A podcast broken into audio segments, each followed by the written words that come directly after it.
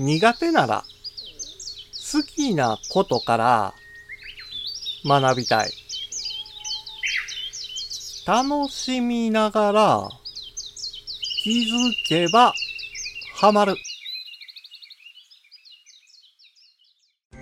五七五七七の31文字でデジタルに関する単価を読むデジタル教室単価部です。日本から出なければ英語なんて必要ない。一昔前まではそんなことを言っていた人もいました。ですが、今や英語が日常に溢れています。義務教育で英語を学びますから、第二言語として必然的に英語を選択することになりますよね。ただ、どうにもこうにも英語が苦手で、学ぶ気にならない。そういう人も多いんです。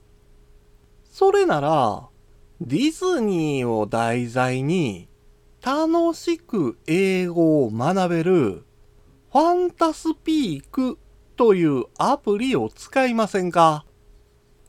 ディズニー作品やピクサー作品から好きなタイトルを選んで聞く、話す、読む、書くこの4つを学習できるんです。